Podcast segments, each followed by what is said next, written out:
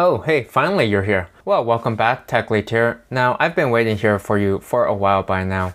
During that time you've been out so busy with your life, I've even managed to create this YouTube video for us. And just, wow, just look at you. Damn, what a mess.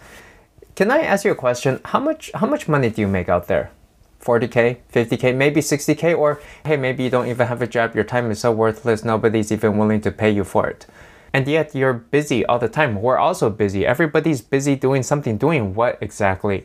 So that's the first thing to understand here is that I don't think any of us are really busy. We're just wasting time. Consider, just take a step back that your entire life could be this huge, gigantic waste of time and effort.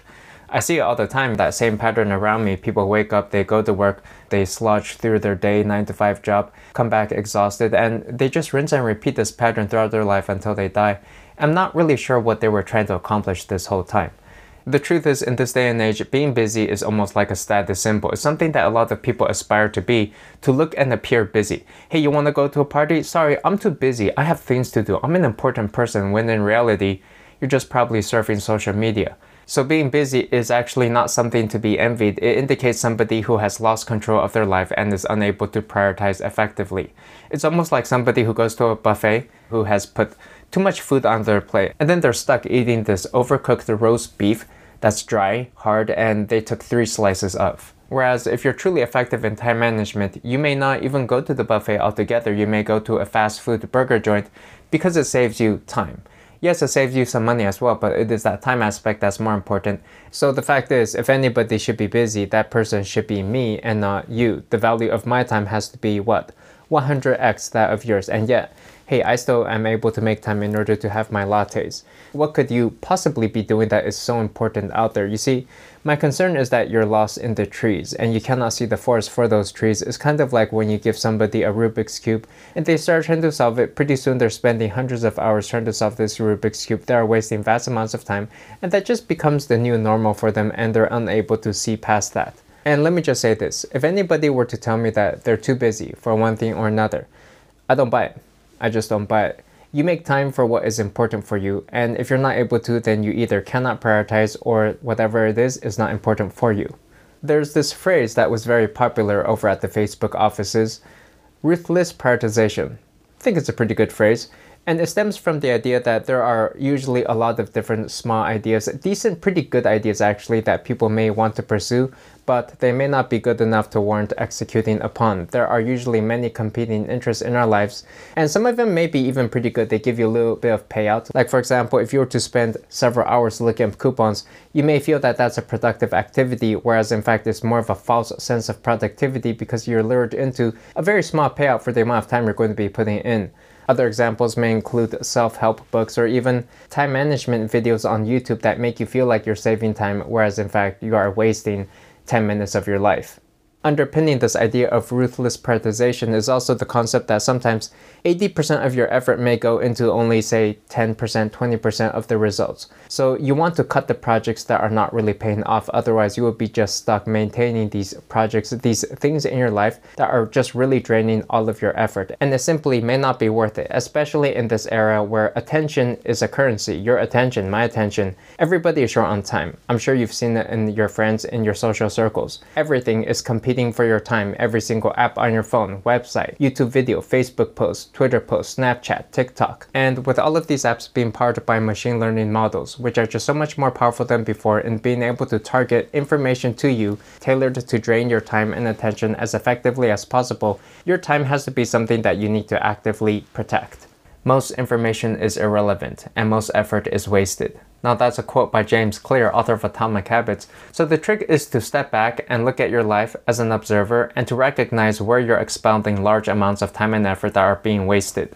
So because work expands to fill the amount of time available, one thing you can do is set a clear goal, prioritize, and then give yourself a set amount of time to work on it. This is known as say the Pomodoro technique, where you give yourself say 20 minutes to work on something.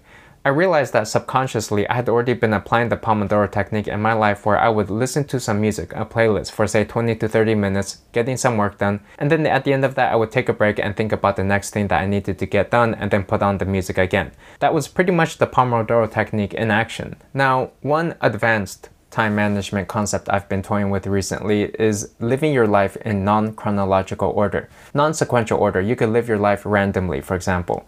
Because when you think about it, at the end of the day, your life is going to be a collection of experiences. Doesn't matter what order you collect these experiences in, you just want to maximize the number of good experiences that you've had. So, for example, let's say you're at an amusement park with a friend and you get into an argument. Or let's say you receive a phone call there about how you failed an interview. Now, that can totally ruin your day and you won't enjoy it. But what you can also do is just say, let's pretend that you were to move this event in your life a little bit later on, maybe when you finally get home. So you can enjoy the amusement park, have a great time, you would have collected that great experience, and then maybe on the drive back home, you can finally finish the argument that you were having or deal with the bad news about the interview rejection. So being positive helps you make the most of each experience and hey, maybe by the time you actually have to deal with something, you may not even care, maybe the anger would have faded. Anger is like grasping a hot coal with the intent of harming another, throwing that coal at somebody else, but in that act, you burn yourself. That was the same by Buddha. And as for the interview rejection, well, I think I can help with that. If you're looking to land the job at a top tier tech company like Facebook or Google, Microsoft, Apple, Amazon, then check out techinterviewpro.com where I personally will be coaching you how to land the job at these top tech companies. Starting salaries begin at $200,000 and you'll have access to a private Facebook community group where you can interact with me as well as fellow students to discuss tips and tricks for landing your dream job.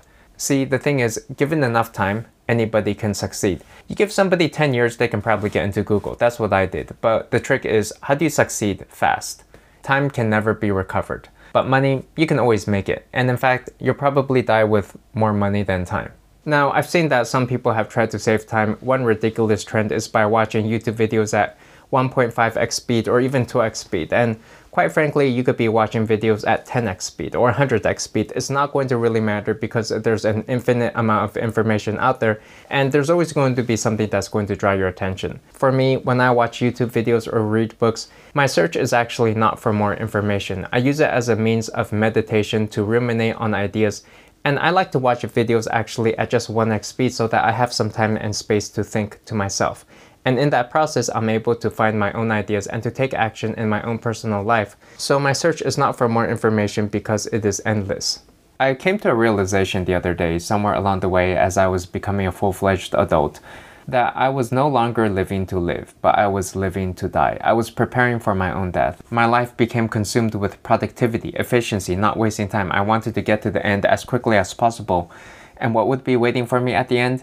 Maybe nothing really. So what if I were to tell you that the ending to your life story would be pretty bad, none of the plot lines would match up, and the ending would just involve someone sitting in a retirement home for 10-20 years just suffering pretty much by themselves or going into dementia. Now this may be similar to Game of Thrones. Now, I never watched that show, but I heard that the ending was total garbage and people just hated the whole film afterwards. But as I recall, everybody was totally obsessed about that series when it was running before it ended. And I don't see a reason why a bad ending necessarily has to ruin something that was going so well. So your life can also be like that. And it can be enjoyable if you are experiencing each of the moments kind of like mini chapters in your life with the knowledge that perhaps the grander vision, that longer plan, may not necessarily pan out. And in fact, for most of us, the ending to our life story is probably not going to be some grand season finale, but it will just drag on and on and people will get so bored and tired of it they'll stop wanting to talk or see you. So I'm really into small little fun moments, kind of like this little moment that we have right here, right now. Isn't that fun? No? Not really? Now, I thought I would conclude this video with a very simple lesson, one of the more powerful lessons I've been practicing lately, which is it stems from the idea that oftentimes we get to the end of a day and we'll say, I got nothing done today. I accomplished nothing today. And this happens over and over to me sometimes. And so what I've been trying to do is to just say, okay, I'm going to get one thing done today. And just try to do that one thing. And it turns out if you can just take one solid step in the right direction each day, instead of a bunch of random half steps in random directions, then you can get a lot done. Try waking up early to get that one thing done if you have to, before you start reading the news, because once you start reading news and emails, you get too distracted to get anything else done. And I think one funny thing you'll notice is that as you begin to attain success, you're going to be moving your goalposts forward, and there will be no end. So enjoy that journey. And so, just like that, here we are, you and me, at the end of the video. And I wanted to give you a big congratulations for reaching the end. Perhaps you were watching at 1.5x speed, maybe 2x speed. So you got here faster than some other people, and that productivity really shows in you. And I wanted to commend you for your immense level of productivity. Now, in the meanwhile, as you've been watching this YouTube video, you may be curious what I have been up to. Well, I've been busy trying to extend this video as long as possible in order to maximize the amount of advertising revenue that I would receive. But nevertheless, I want you to be proud of yourself. This was the one big thing that you accomplished today. And when you go into bed tonight, you'll be able to say to yourself, you managed to check off one tech lead YouTube video today, which is in and of itself a grandiose accomplishment. And I'm sure you may be thinking, okay, well, this video was just pure trash, it was garbage, and you want your 10 minutes back. And so you're going to go on to the next video in an effort to try to recoup the lost time that you had by watching another video from someone else that is maybe twice as valuable as uh, this video in order to just double down on the amount of time you may have just lost. I would recommend that you not do that. Go do something more useful right now. So that'll do for me. Hope you enjoyed the video. Please give a like and subscribe. Make sure to go into the comments. I will see you there. Let's engage in social media. Let's chat. We'll have a really good conversation over there. And I'll see you in the next one. Thanks. Bye.